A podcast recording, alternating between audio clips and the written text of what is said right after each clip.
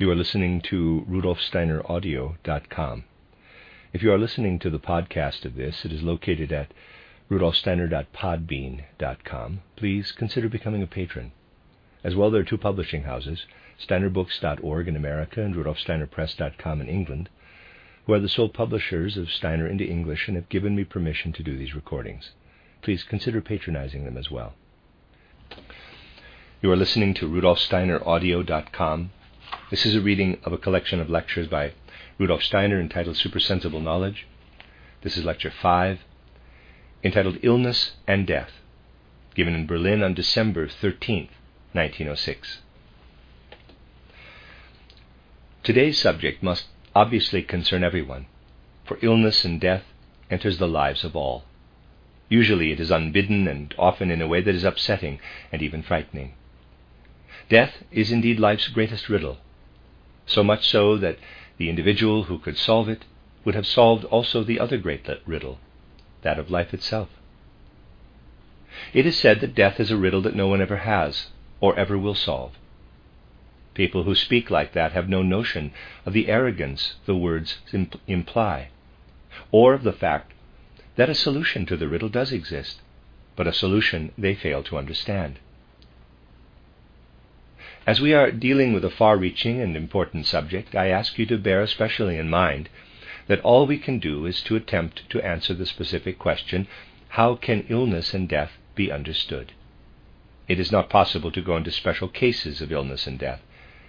We must confine ourselves to the question of how understanding can be reached concerning these two most important riddles of existence. The well known words of St. Paul quote, the wages of sin are death, quote, were for centuries regarded as an answer, a solution to the question concerning death. Nowadays, these words have lost their meaning for most educated people. Modern people are unable to see how sin, which belongs to the sphere of morality and is connected with human behavior, can have anything to do with a physical fact such as death nor do we see any connection with illness. Furthermore, the word sin is today used in a narrower, more materialistic sense. At the time of St. Paul, the word was not taken to refer to ordinary failings or shortcomings, nor to anything extreme.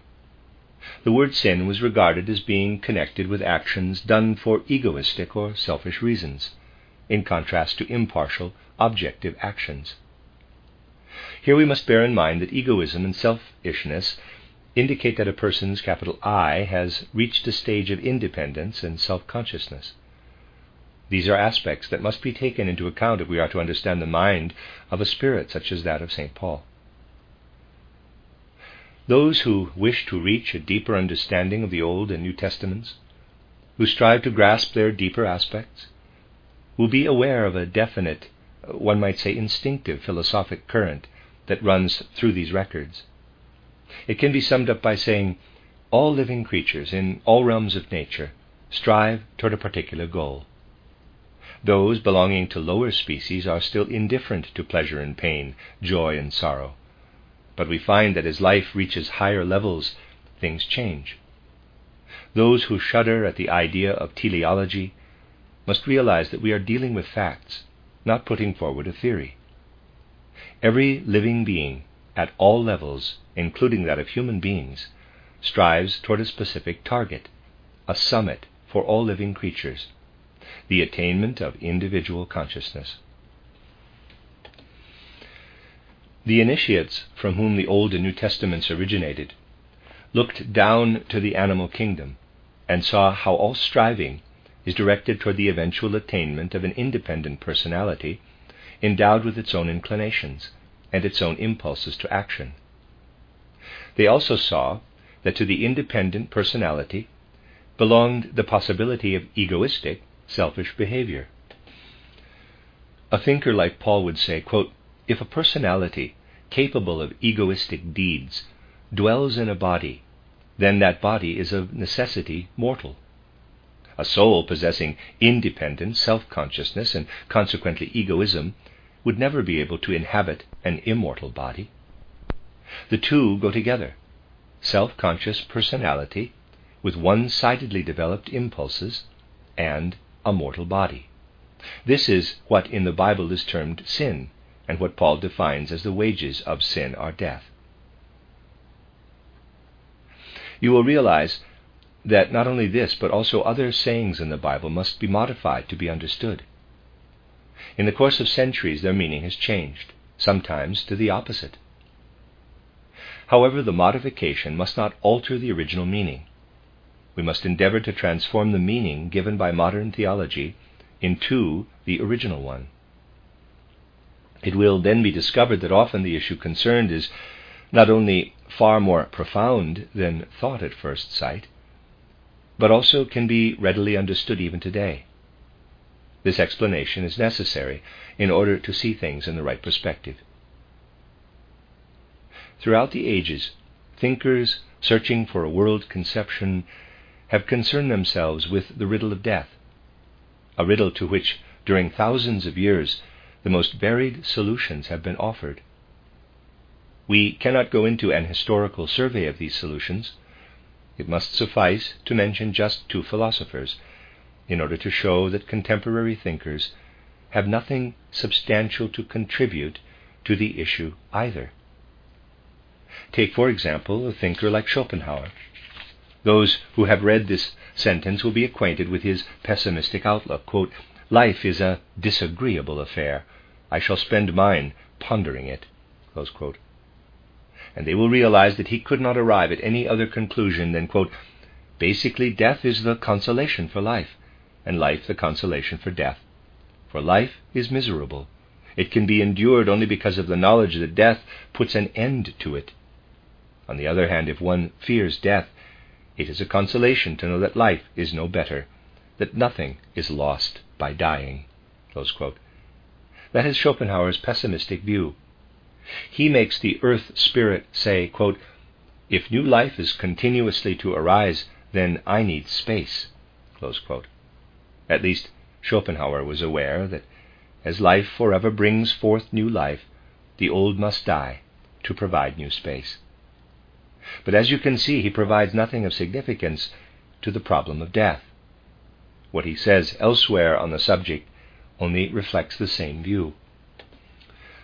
In his last book, Edward von Hartmann concerns himself with the riddle of death. He says, quote, When we consider the most highly evolved being, man, we find that after one or two generations he no longer understands the world. Once a person is old, he no longer understands the young. That is why the old must die, and the new continuously arrive. Thus, here again, nothing is said that throws light on the riddle of death. Anthroposophy, or spiritual science, would wish to contribute to present day worldviews what it has to say about the cause of illness and death. However, it must be made clear, excuse me, first be made clear, that unlike other sciences, spiritual science cannot speak in such an easy manner. It cannot treat every subject alike. Today's natural scientists do not understand that when illness and death are considered, a distinction must be made between humans and animals. In fact, if today's lecture is to be comprehensible, we must restrict it to that which applies to humans. Few of the things said today will apply to either the animal or vegetable kingdom. This is because the beings of the various kingdoms do not have certain abstract similarities. Each kingdom has its own specific characteristic. In the main, we shall speak only of human beings. Anything else will be brought up merely for the sake of clarification. For an understanding of illness and death in relation to human beings, it is important to bear in mind that, as spiritual science explains, a person is an extremely complex being. An individual's nature can only be understood on the basis of these following four members. First, the external, externally visible physical body. Second, the ether or life body. Third, the astral body. And fourth, the I or the center of the being. We must recognize that the forces and substances of the physical body are the same as those found in the physical world outside and further that the ether body, which we have in common with the vegetable kingdom, contains the forces that call the physical substances to life. The astral body, which we have in common with the animal kingdom, is the bearer of the life of feelings, craving, pleasure and pain, joys and sorrows. The I makes human beings the crown of creation, for that an individual alone possesses. When we consider a person's physical organism, we must be aware of the fact that within it the other three members are at work. They are the architects and contain the formative forces. The physical principle works on the physical organism, but only up to a point. In certain areas, it is mainly the ether body that is at work, in others, the astral body, and in yet others, the I. From the viewpoint of spiritual science, the physical human being proper consists of bones and muscles, that is, of those organs that support and make him a firm structure so that he can walk about on the earth. It is, strictly speaking, only these organs that come into being wholly through the physical principle. However, to them must be added the organs that are comparable to physical instruments, the senses. The EYE functions like a camera obscura, the ear like a complex musical instrument.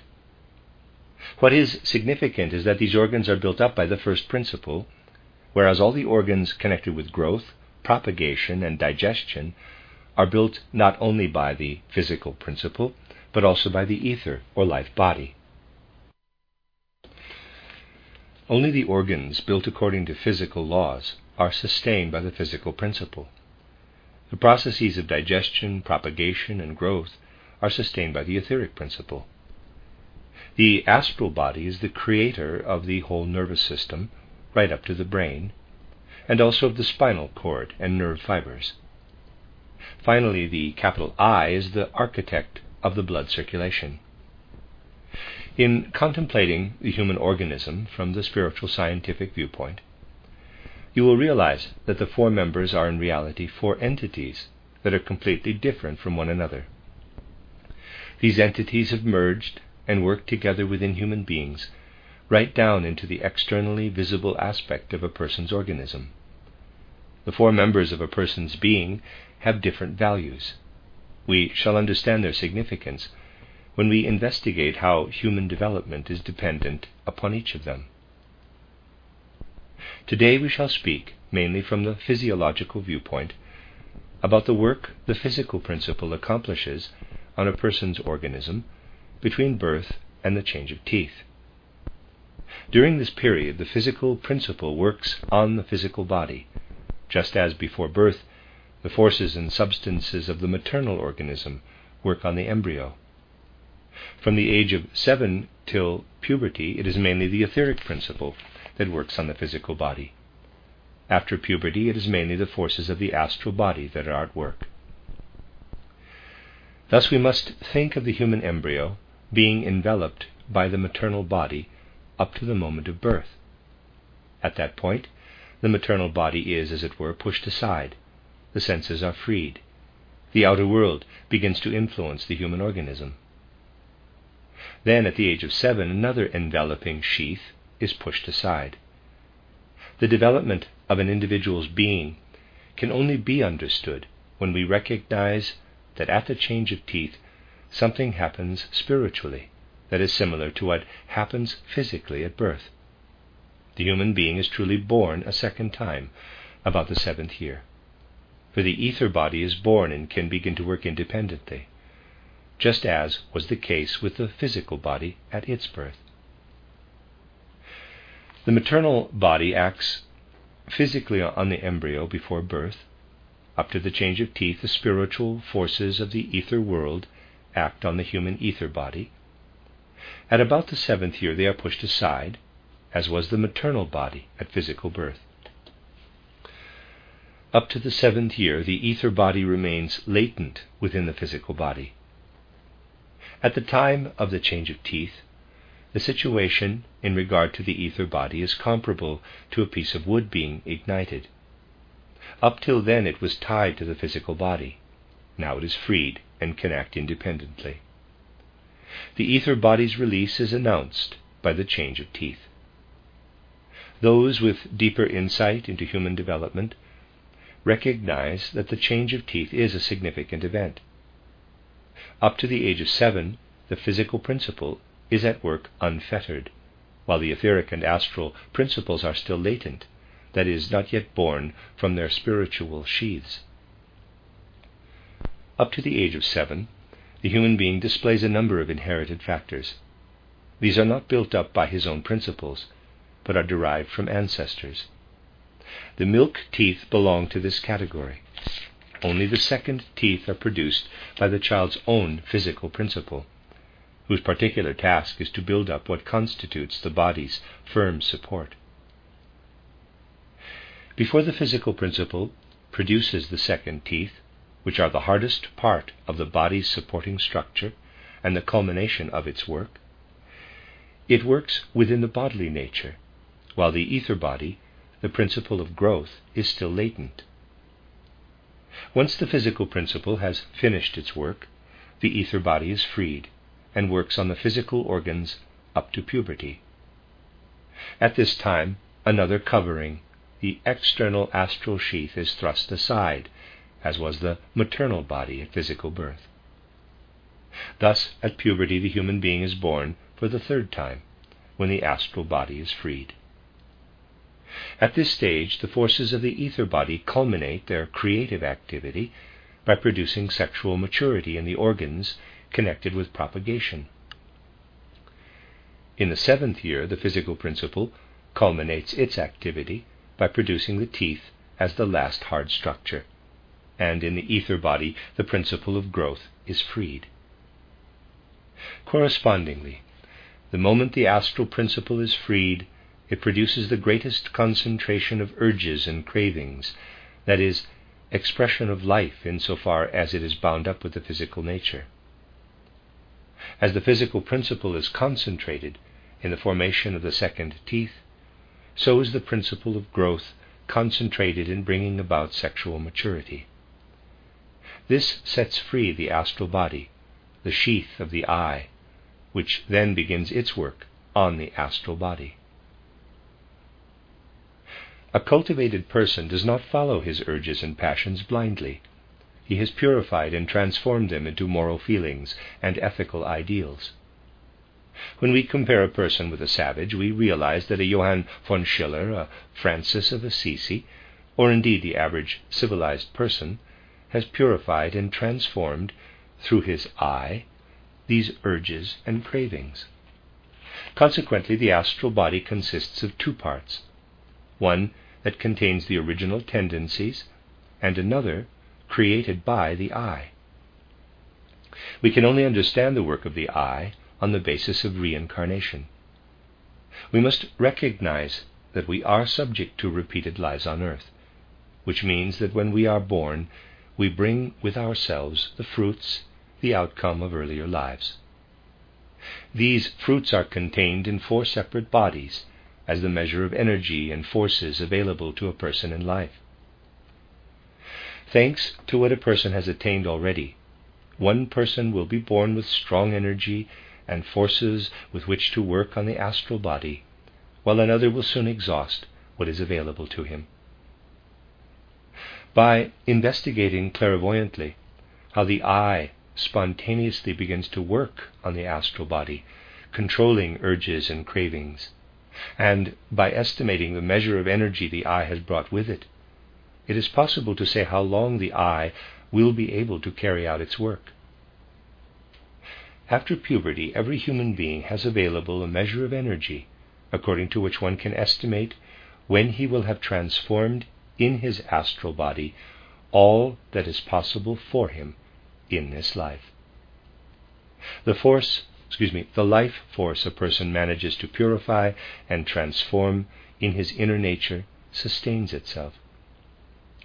As long as it lasts, a person exists at the expense of what is self sustaining in the astral body. Once it is exhausted, an individual loses the inclination to transform his cravings further. In short, a person lacks the energy to work on the self. This is when the thread of life begins to wear out, as of necessity it must in proportion to the measure allotted each human being. It is the time when the astral body must derive its forces from the principle of life that is nearest, that is, from the ether body. The astral body now lives at the expense of the forces stored in the ether body. This comes to expression as a gradual loss of memory and creative imagination. That the ether body is the bearer of creative imagination and memory, and also of everything that can be termed fortitude and confidence in life, has often been explained. When these things attain a permanent character, they become a feature of the ether body. But they are drawn out by the astral body now that it exists at the expense of the ether body. When everything the ether body can give is exhausted, the astral body begins to consume the creative forces of the physical body. When these are used up, the life of the physical body dwindles, the body hardens, and the pulse slows down. Thus, at the end, the astral body lives at the expense of the physical body, depriving it of its forces. It can no longer be maintained by the physical principle. If the astral body is to become free, so that it can emerge and participate in the life and work of the I, it must, when its allotted task is over in the later part of life, necessarily consume the sheaths it built up. Thus is individual life created out of the I. What takes place can be compared with what happens when a piece of wood is set alight. Wood could not give birth to fire if it were differently constituted. A flame leaps from the wood, consuming it. The nature of the flame is to free itself, and in so doing consume the foundation that gave it existence. The astral body is born three times in this way, each time consuming its own foundation as the flame consumes the wood. What gives individual life the possibility of existence is the fact that it absorbs its own foundation. The root of individual life is death. No individual conscious life could exist if there were no death. Death can only be understood by seeking and recognizing its origin, and life by recognizing its relation to death. The origin of illness can be discovered through a similar approach, which will also throw more light on that of death. Every illness destroys life to some degree, but what exactly is illness? To understand illness, we must look at the way human beings are related to the surrounding world of nature. Let us look at what takes place between a person as a living being and the rest of the natural world. With every breath, sound, light, and morsel of food that a person absorbs, he enters into a reciprocal relationship with nature. If you look at the matter more closely, you will realize, even without spiritual sight, that what exists in the outer world actually builds up the physical organs and causes the senses to function. When certain animals wandered into caves and stayed there, their eyes in time atrophied.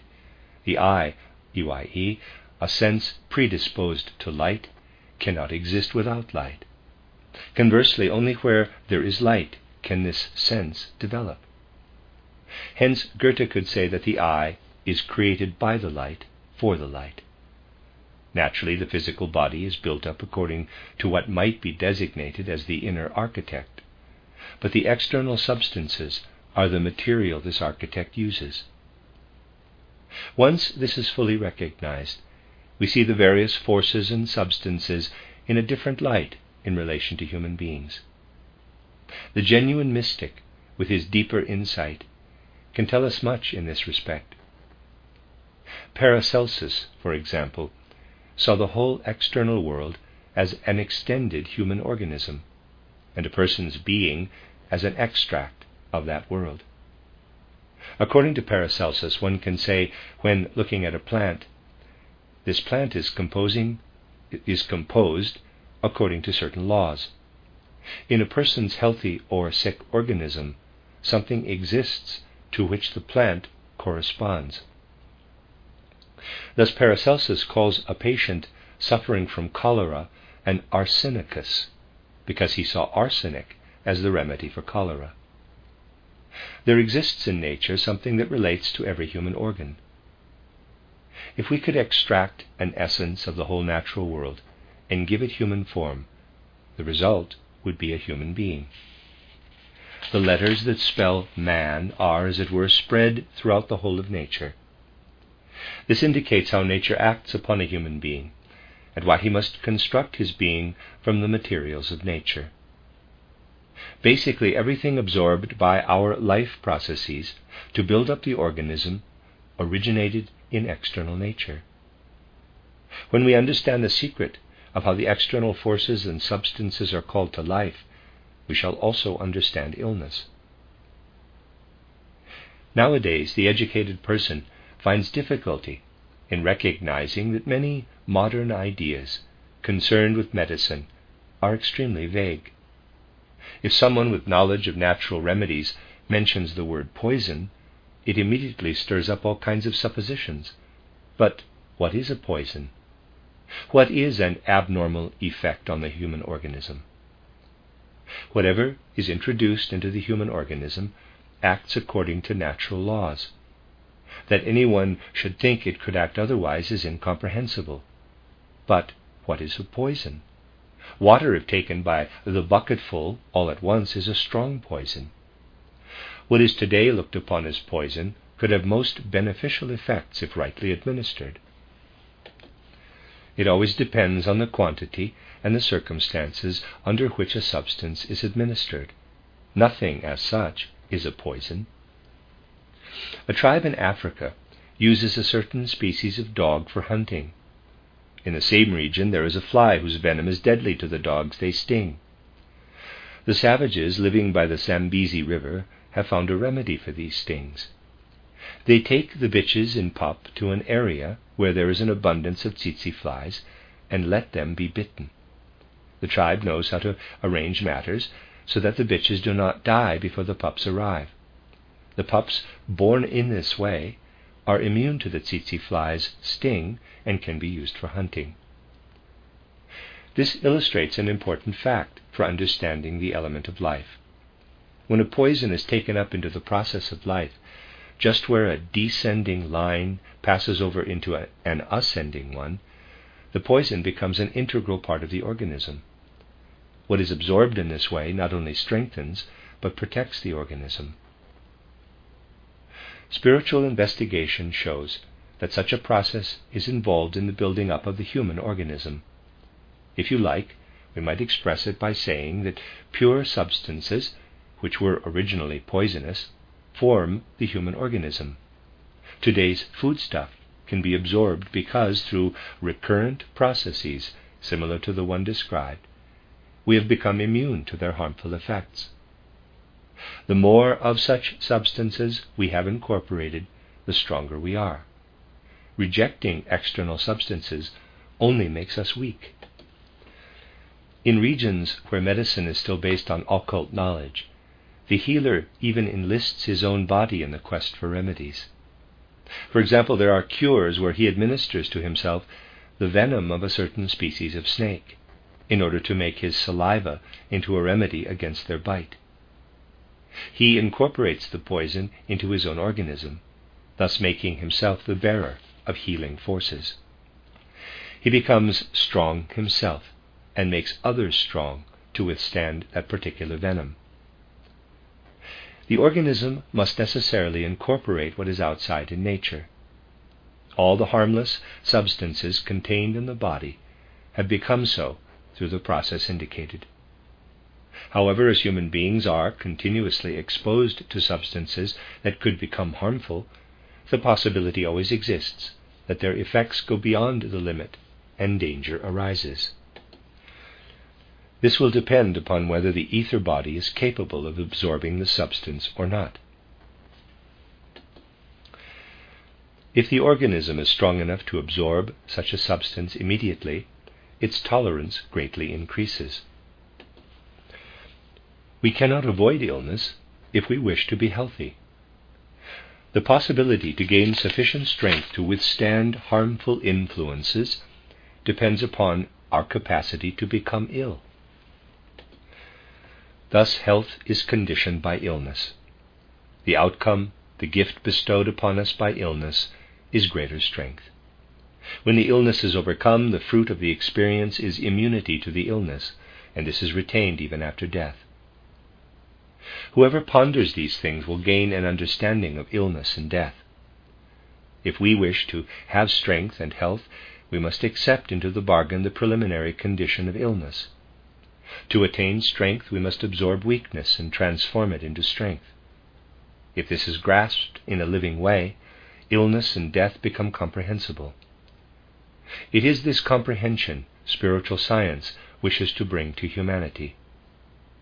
Many will see it as something that speaks only to the intellect, but if the intellect has once fully grasped all that is implied, it will bring about an inner mood of deep accord. Comprehension of these things becomes wisdom of life. You may well have heard it said that anthroposophical truths, derived as they are from spiritual knowledge, can be dangerous. We have plenty of opponents who maintain that anthroposophy is a poison and is harmful. Well, anthroposophists and esotericists themselves know that anthroposophy can be harmful because, in order to make human beings strong, it must be absorbed and digested. Anthroposophy is not something one can argue about. It acts as a spiritual power of healing, and its truths will be confirmed by life itself. Spiritual science knows that the spirit creates the physical. Therefore, when spiritual forces work upon the ether body, they have a health giving effect also on the physical body. If our concepts and ideas about the world and life are sound, these healthy thoughts will act as a powerful force of healing. Anthroposophical truths can be harmful only to natures made weak by materialism and naturalism. When they can be absorbed and digested, they make a person strong. Only when that happens can anthroposophy fulfill its task. Goethe answered the question concerning life and death beautifully when he said, Everything in nature is life. She only invented death to have more life. One could add that as well as death, nature also invented illness in order to produce strong health. Furthermore, she had to endow wisdom with apparently harmful effects to make it a powerful force of healing.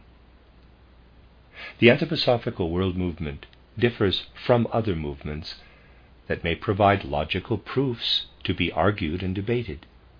Anthroposophy does not wish to be something that can be proved simply through logical arguments.